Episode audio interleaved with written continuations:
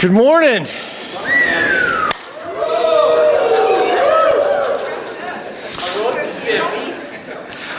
On a warm May evening in 1985, in a shopping mall outside Denver, Colorado, there was a disheveled woman who was walking as the mall started to close.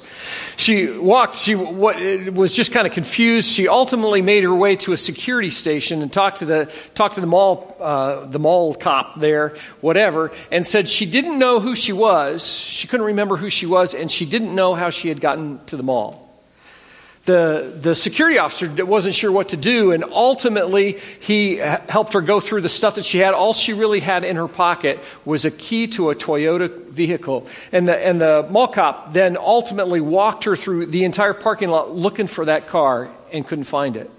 He eventually called the police.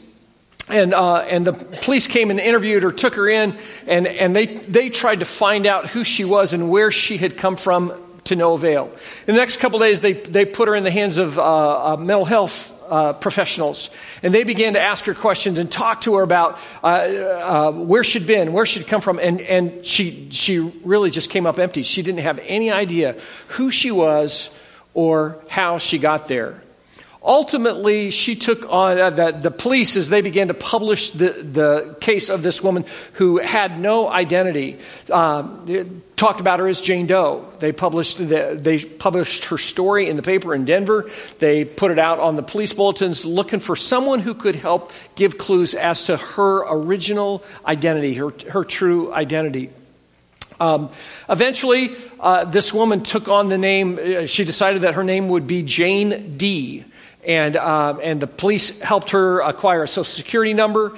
Uh, she got a job as a waitress. She went to school at the University of Denver. And then within a few years, uh, took a job in Alaska and uh, got, uh, met a fisherman there, got married, and had two sets of twin girls living her life there with no clue of what had happened before that May night in 1985. Little did she know that a thousand miles away in the city of Tacoma, Washington, she was, uh, in reality, a woman named Jody Roberts, who was a news reporter for the Tacoma uh, News Times that, that was there. She was, a, she was a skilled reporter that had been involved in lots of, of high profile cases, lots of stuff associated with the, with the courts. And um, and Jody Roberts was up to, uh, up to her nose in all kinds of, of pressure from work. On that Monday morning, five days before she ended up in Aurora, Colorado, uh, there was a lot of pressure, a lot of things going on, and she just simply vanished at that point in time. Uh, her the uh, authorities there began to do a search to try and figure out what had happened to her. They called her her family. They called all of her work associates. They called all of her friends. Anyone who would know what had happened to Jody Roberts and everything came up empty. Some thought that she had been murdered because of uh, a murder case that, that she was working on. Uh, some thought that maybe she had been kidnapped.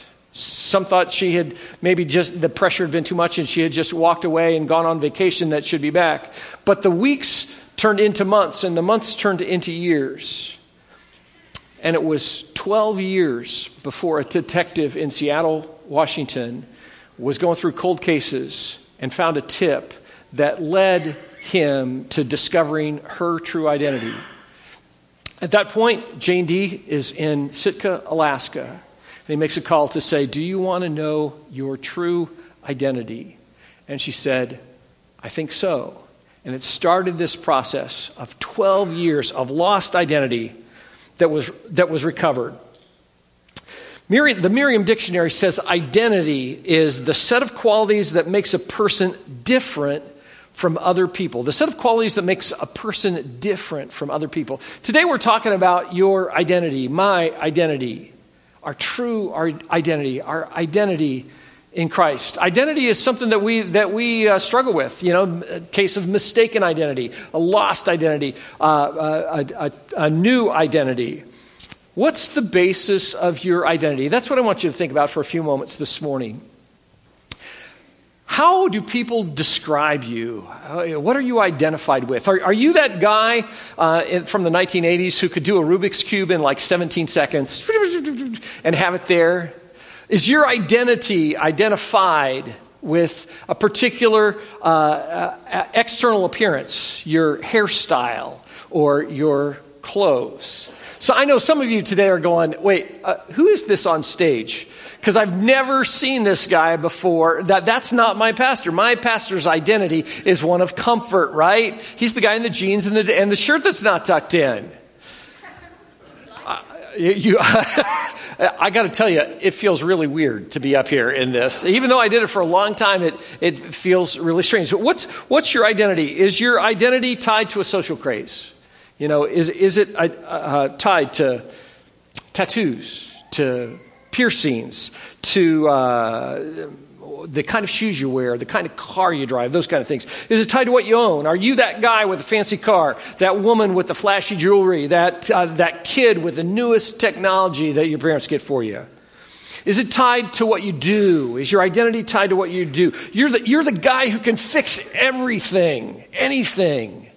You're that person with all those kids, right? Uh, chasing them around. You're, you're the star athlete or the straight A student. You're the musician.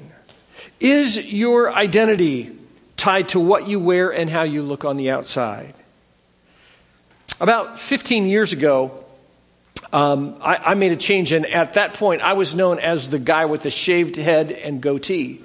15 years ago, that was a pretty distinctive identity. Now, about one in every five guys has a shaved head and, and a goatee, right? Thanks, Nick. We're, we're, we're there, man. Um, I, I think we all have an identity crisis of one kind or another, right?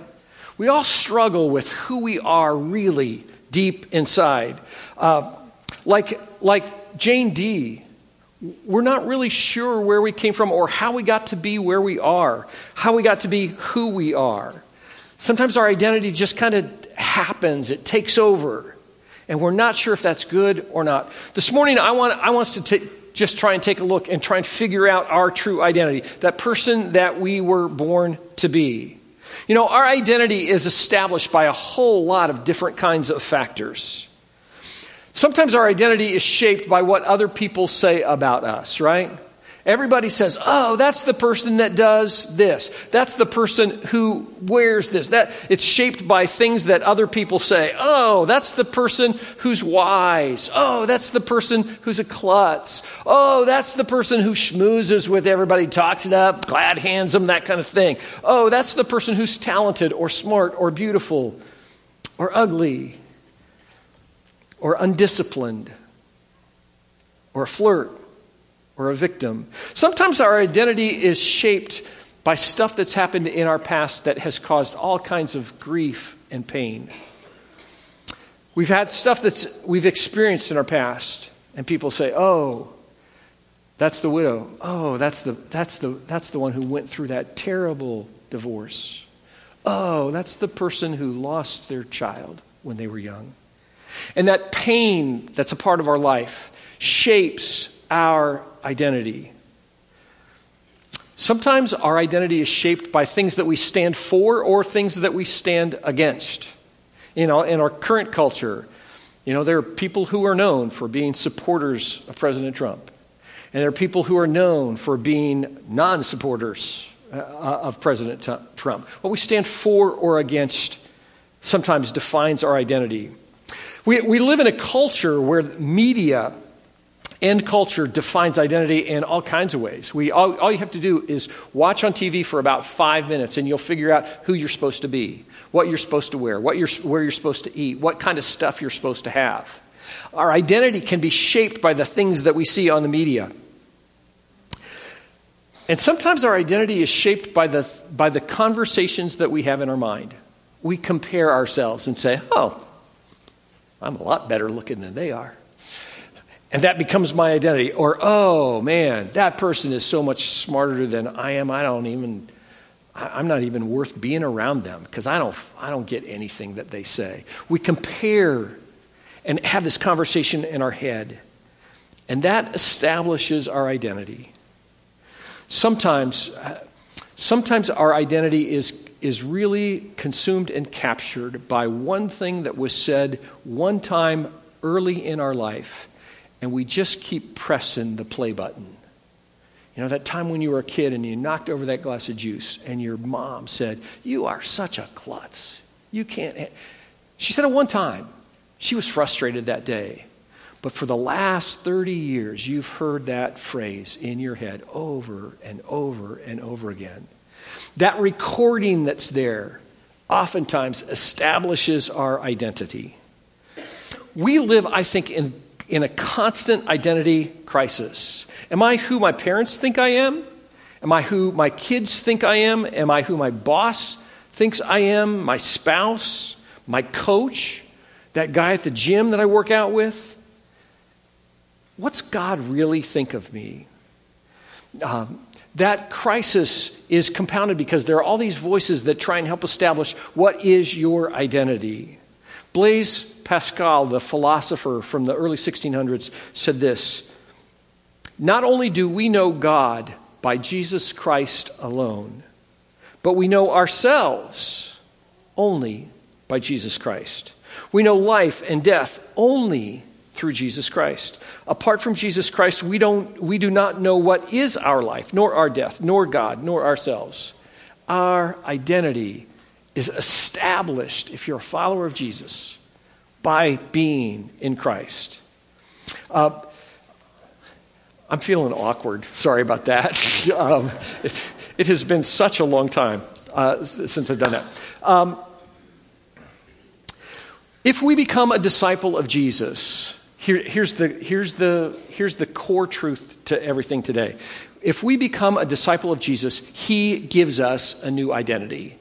And what I want to do is just look at what Scripture says about what that new identity is. I want you to chew on that. I want you to recognize some implications of that and how to, how to have that new identity. And then we're going to share together in a time celebrating that identity, that clarity that comes from that identity in Jesus. You know, when, when you're adopted, when a child is adopted, they're given a new identity, right? When a person becomes a citizen of a new country, when you move between states, your identity changes. When we're in Christ, we are given a new identity in Him. If you've got your Bibles, take them out, turn to 1 Peter chapter 2. We're going to look at just one verse today, but it's a verse that describes our identity in Christ.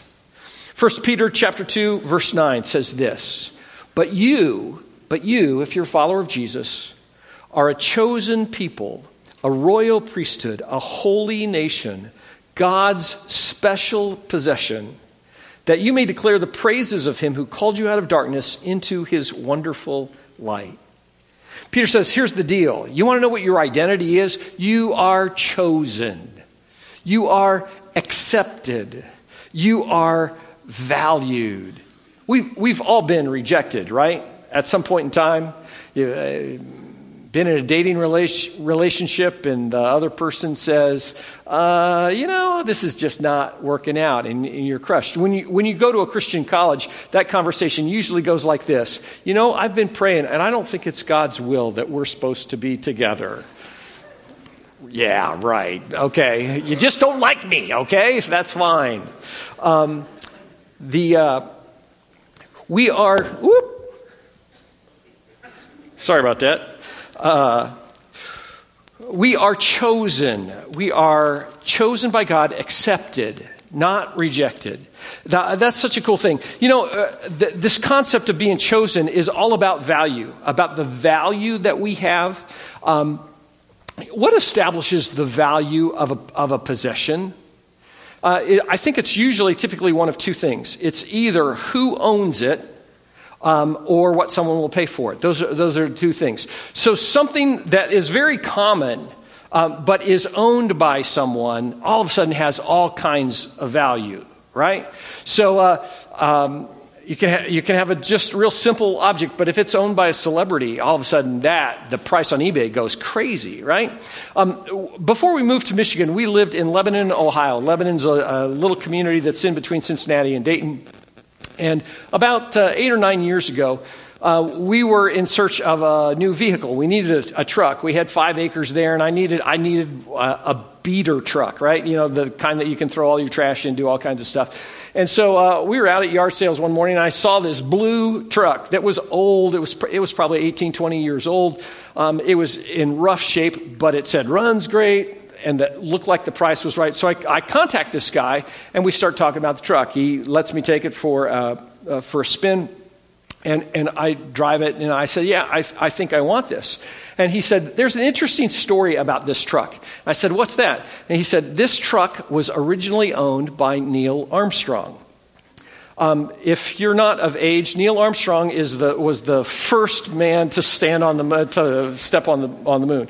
Um, Neil Armstrong uh, had, uh, was when he was raised. He was born in Wapak, uh, Wapakoneta, Ohio. Um, after he got out of the astronaut business, he settled in Lebanon, Ohio, and had a big farm there. And that truck, that blue truck, was his beater truck for the farm. He had bought it brand new. Um, he had used it every year to, you know, to haul hay and do all that kind of stuff. And this kid that I was, well, he was a young adult. This kid had worked for Armstrong.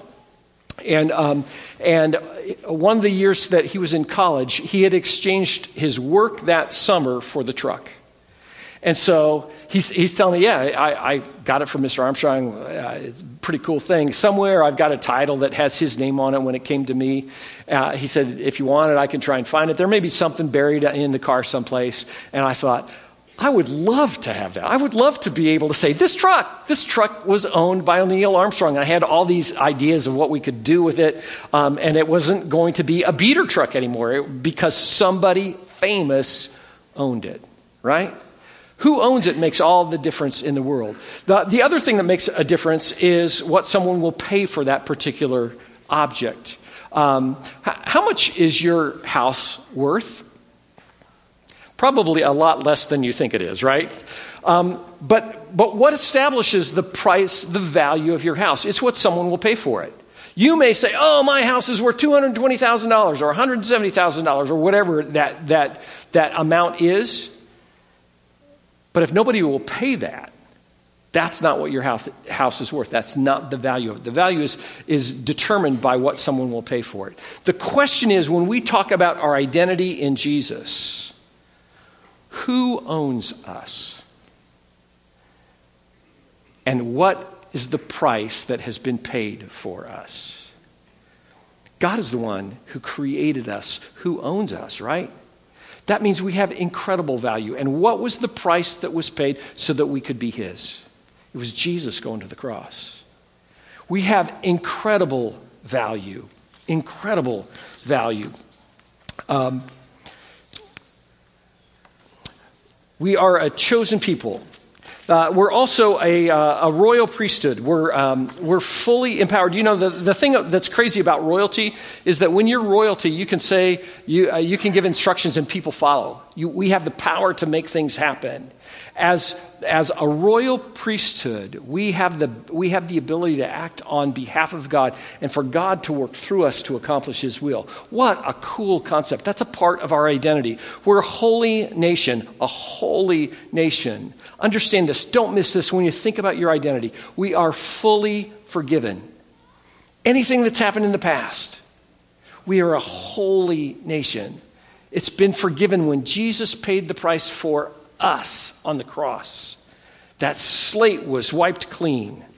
We're called out of darkness into glorious light, Peter says. Um, Peter says that we are God's special possession, that we are treasured, we are cherished, we're eternally loved. Um, you know, when, you think back to when you were a kid and, and teams were being chosen, and, and, and, um, and you've got the two captains out there, and everybody lined up, and the one captain says, I want this guy. And the other one says, I want that, that person. And you go through the process, and you get down to the end. This is what it was like when I was a kid, and, and things were um, much more harsh than they are today. Um, what happened was the captains would say, Okay, okay, we'll take Nick, but you have to take Bob and Jim, right? It was kind of like, uh, yeah, they're thrown in on the end as an extra thing. That's not the that's not the picture with God at all in our identity. We are God's special possession. We are the first ones he picks. And if you think back to that scenario in gym class or whatever, when the guy picks his best friend or the best athlete or whatever, and they come, they're high fiving each other. They got this thing, oh, we're, go- we're going to win this. Oh, yeah, we're on the same team. It's great. That's the picture of our identity in Christ. That Jesus gives us high five. We're in this together. God has chosen you. We're, we're his special possession. And he, and he says, um, our identity has, has purpose. He says that you may declare his, the praises of the one who has taken you from darkness into light. Our I, new identity is full of purpose. Our, we're, we're not, our new identity is not just witness protection, right? That takes us out of the clutches of Satan, it takes us away from the mob. We've been given a new identity for a purpose so that we can praise God in an incredible way. Um, God has for us this identity that's so different than many of us live in. But we have, in order to get it, we have to say yes to Him. You have to say yes to Jesus to be given a new identity. When you do that, the results are instantaneous. Second, 2 Corinthians 5 says, if anyone's in Christ, he's a new creation. The old is gone, the new has come. The old identity goes away, the new identity is set in place. It's not like we have to wait four to six weeks for the processing to take place. You go through this whole deal. But we do have to say, yes, I'm willing to make that trade. I'm willing to trade my old identity for the new one. I have to say yes to Jesus. What, uh, that involves a conscious decision. If you, if you think to all the movies you've seen, the shows you've seen about somebody going into witness protection, the, um, the, they ask a question, right? You understand that if you take this, if you testify, if you do this, if you take this new identity, you can never go back again. You can never go back and talk to those friends from high school. You can never go back to where you grew up. We're going to put you in a new place, give you a new identity. Everything is going to change. And that person has to say, Yeah, I'm willing to do that. I'm willing to make that trade. Um, what is it, how is it that we say yes to the new identity that we have in Jesus? Let me, let me just run through some scripture that I think is, is, uh, is really important for us in John chapter 3, Nicodemus comes to talk to Jesus, and, um, and, and he asks him how he can be a follower, what's involved in that. Uh, Jesus says, You know what? You've got to be born again. And a few verses later, in that conversation, Jesus says, For God so loved the world that he gave his only Son, that whoever believes in him wouldn't perish, but have eternal life. How do we get that new identity? We have to believe in Jesus. That's a conscious choice that we make. No one becomes a follower of Jesus by simply living in America. Nobody becomes a follower of Jesus by simply coming to church every Sunday. We have to believe in Jesus. And that belief has to involve every aspect of the way that we think and, and where our heart goes. Because James says, even the demons believe. Even the demons believe, and they tremble. Uh, in Romans 10, Paul's writing to the church in Rome, and he says this uh, about this new identity and the old identity. He says, If you declare with your mouth that Jesus is Lord, choose to say it out loud, and believe in your heart that God raised him from the dead, you'll be saved. You'll experience that new identity. It's with your heart that you believe and are justified, and with your mouth that you confess, that you profess your faith and are saved. That's a conscious choice that we make to say, I'm a follower of Jesus. I am all in with him. It's a belief that, that permeates every aspect of our life. In Acts chapter 2, um, when uh, Jesus is ascended into heaven, Peter and the apostles are uh, out in the temple in the middle of, of Jerusalem. There's all these people there, and, and Peter gets up and preaches, and he says, Hey, here's the deal. God sent a Messiah. He sent someone to come save us, and you killed him.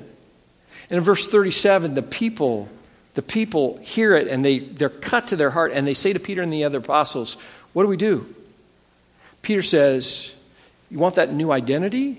You want to fix this? Repent and be baptized in the name of Jesus for the forgiveness of your sins, you'll receive the gift of the Holy Spirit. What's the old identity? It's that it's caught in your sin, doing it on your own. What's the new identity? It's forgiveness of sin and God's Spirit coming to live in you. How do you do that? You make a choice.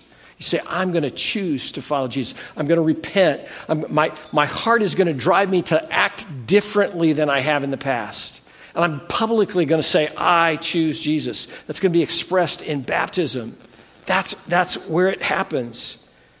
In Romans 6, this, this sense of uh, acquiring the new identity, Paul describes it as he's talking to the church in Rome. He says, Don't you know that all of us who were baptized into Christ Jesus were baptized into his death, the old identity?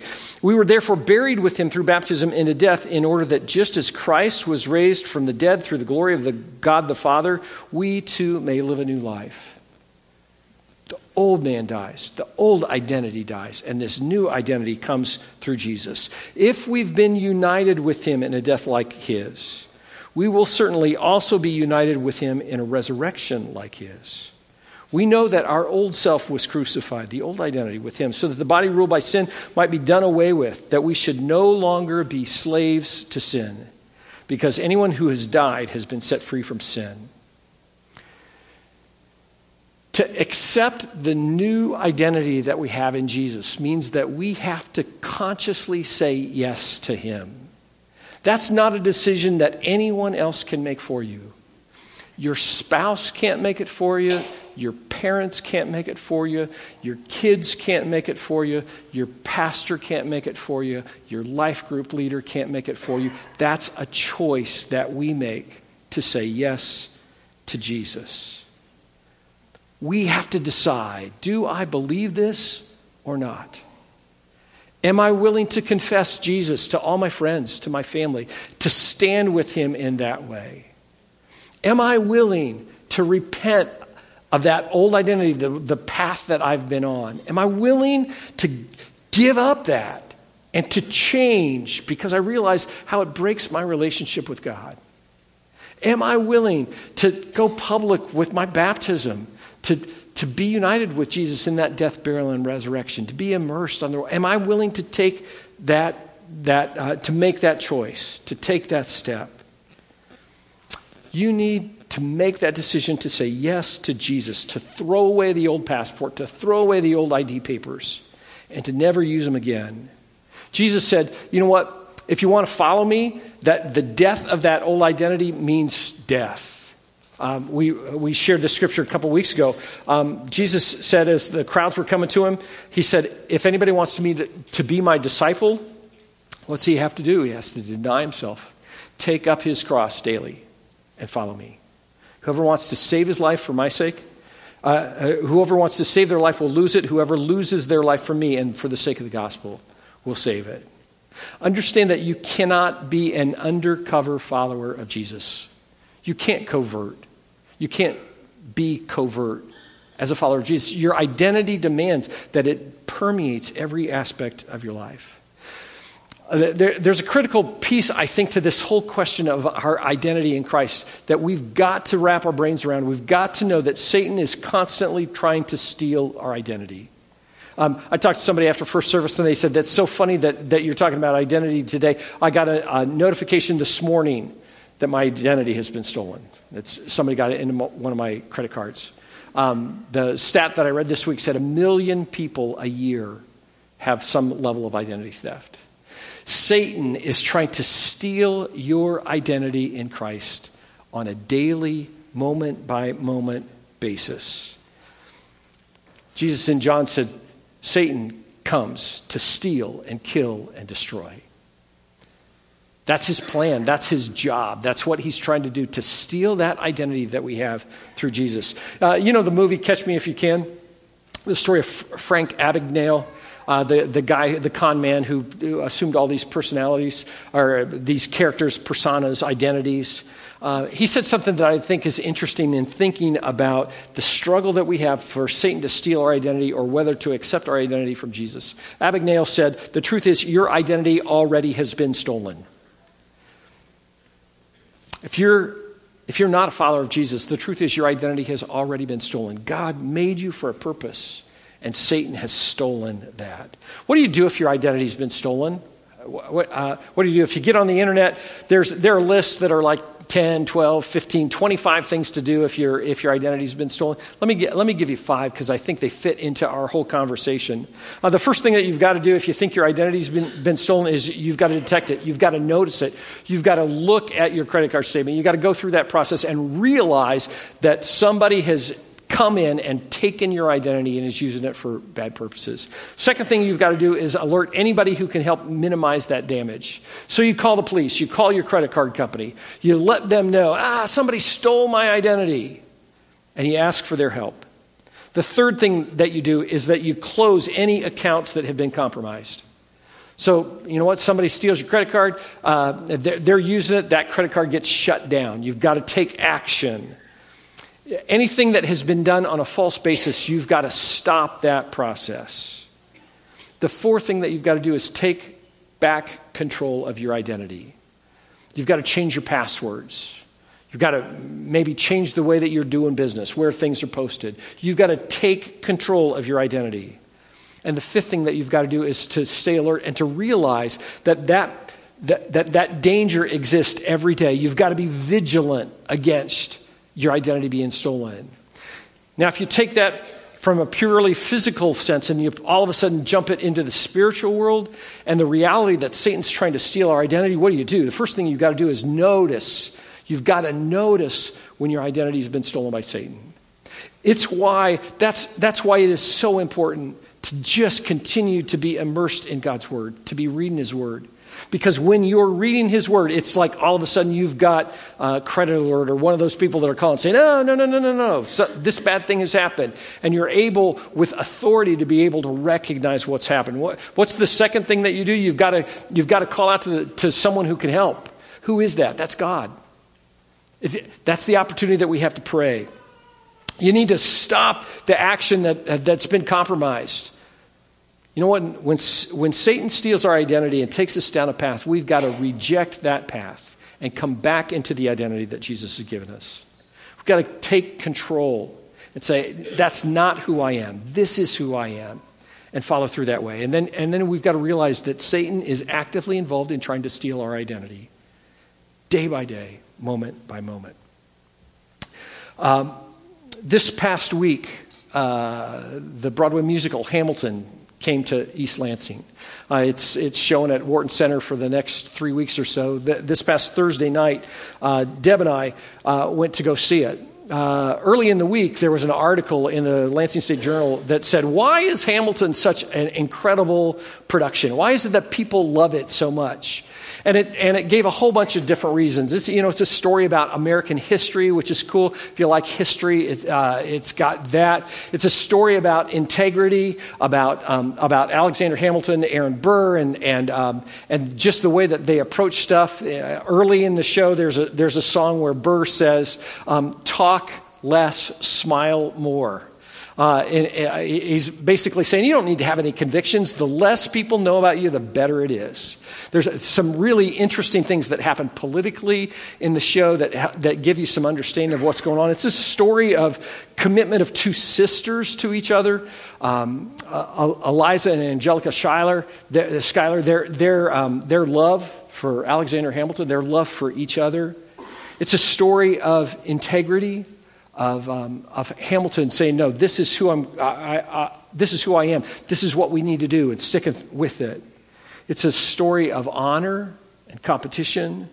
It's a story of the fallenness of man, of the impact that happens when sin enters the world. When we left after the show on Thursday night, um, we were talking about it, and I said, "You know what? You know what Hamilton's really the story of? It's the story about legacy." It's, it's about what legacy you'll leave, you'll leave based on your identity. Um, when I told Deb I wanted to finish the message today talking about Hamilton, she said, uh, "You can't do that. That'll it's, spoiler. It, you, it's, you'll spoil it for people." And I said, "You know, this happened 230 years ago. If you don't know the end of the story at this point in time, uh, tough. All right. um, so so the, the show tells the story of, of Hamilton's life. At, at one point, he marries Eliza. Uh, they have this cool relationship. She wants him to come spend the summer. He's got to do all this work. And while he's in the city working, he ends up being caught in this uh, affair, this uh, extramarital affair that, that lasts that summer. Ultimately, Hamilton stops the affair and is extorted by the woman's husband to keep it hushed. Um, it, it, stays buried. Hamilton makes quarterly payments to this guy um, year after year until finally some politicians discover what's happened and make it public.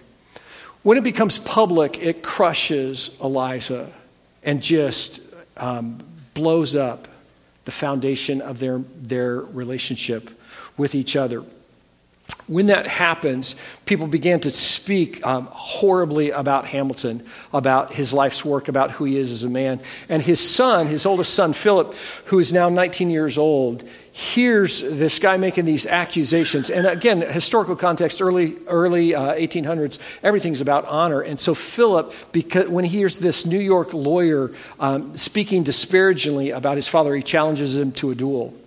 Um, Hamilton then gives advice to his son about how to approach this duel with honor and says, You don't fire your gun straight up in the air. You don't want on your conscience that you've killed this man. And so Philip goes into the duel. He does. He raises his gun, fires in the air, and the New York lawyer shoots him, shoots him inside, and he dies. Eliza, Hamilton's wife, uh, who's, who's been crushed by, by the news of this affair that her husband has had, now has lost her oldest son. And, um, and she's a mess. Hamilton's a mess, realizing that his son is dead because of the choices that he had made with this woman years before. In the show, the chorus sings, Forgiveness, can you imagine? Forgiveness, can you imagine? If you see him in the street, walking by her side, talking by her side, have pity. They are going through the unimaginable. Eliza's sister, Angelica, who's her closest friend, sings these words There are moments that the words can't reach, the, that the words don't reach. There's a grace too powerful to name. We push away what we can never understand. We push away the unimaginable. They're standing in the garden, Alexander by Eliza's side. She takes his hand. It's quiet uptown. As Eliza grasps Hamilton's hand, the pain is still there, but the healing begins. Some of you today hear those words and they pierce your heart. You have done the unimaginable, and that has been your identity for years and years and years. For others, the hurt, uh, you have been hurt so deeply by someone or something in your past. It has shaped your life, and the thought of really forgiving them is unimaginable. You've lived your life walking with a cane or a crutch or a wheelchair because of that wound, and that has become your identity. Here's a lyric again that Angelica sings, there's a grace too powerful to name. Two and a half years later, Aaron Burr and Alexander Hamilton duel, and Hamilton is killed. In the finale of the musical, Eliza, Alexander's widow, tells about what she did with the, with the next 50 years of her life, raising money to help, uh, to help create the Washington Monument and starting the first private orphanage in New York City. In the last moments of the musical, Eliza sings, And when my time is up, have I done enough? Will they tell my story? And the chorus sings, Will they tell your story? Who lives? Who dies? Who tells your story? As we think about our identity, the question this morning is Who will tell your story? It will be the story of your true identity. Here on earth, that story may last a few decades, it may last a few generations, maybe it might last a few hundred years if Jesus tarries. But the more important question is who will tell your story in eternity? If you're living in that new identity that comes from Jesus, He will be the one who tells your story. Because it won't be your story, it will be His story. We have a unique opportunity this morning to share together taking the Lord's Supper. The bread and juice are prepared up here. There's a table in back as well. Uh, and, and in a few moments, you'll have an opportunity to come up and take those emblems, take them back to your seat. I want to encourage you this morning to just simply pray during this time of communion. Take some time to talk with God about your identity, about who you are, about how He sees you. There may be some things today in this time of communion that you need to confess, some things that you need to repent of. There may be a process that you need to say, I've been thinking this way, I thought this was my identity, but I hear your word, God. I hear that I'm a chosen people, a royal priesthood, a holy nation, a people belonging to God. I, I get that, God. Help me to understand that and to embrace it. The band's going to play a song that, that's, uh, if you have the radio on, you hear it all the time right now. It fits perfectly with the things that we've been talking about our identity, how God sees us, how we see ourselves. It, if you're a disciple of Jesus, if you're somebody who's chosen to follow Jesus, to be changed by Jesus, committed to the mission of Jesus, I want to just invite you during that song, whenever you're ready, at any point in time, just come up grab a, a cup of juice, grab a, a piece of the cracker, and take it back to your seat to share in that time of communion. Um, you know what? If, if you're not a follower of Jesus, if you've not made that decision, I, I want to encourage you to just feel free to stay seated where you are and listen to the lyrics of the words. They'll be up on, uh, uh listen to the lyrics of the song, they'll be up on screen. Process that and, and, and, and say, God, what is my identity? Who am I? Am I who you say I am? There's going to be a second song that we sing to close the service. I want to invite you at that point in time to stand together and to sing it when you're ready. Let's, let's pray together.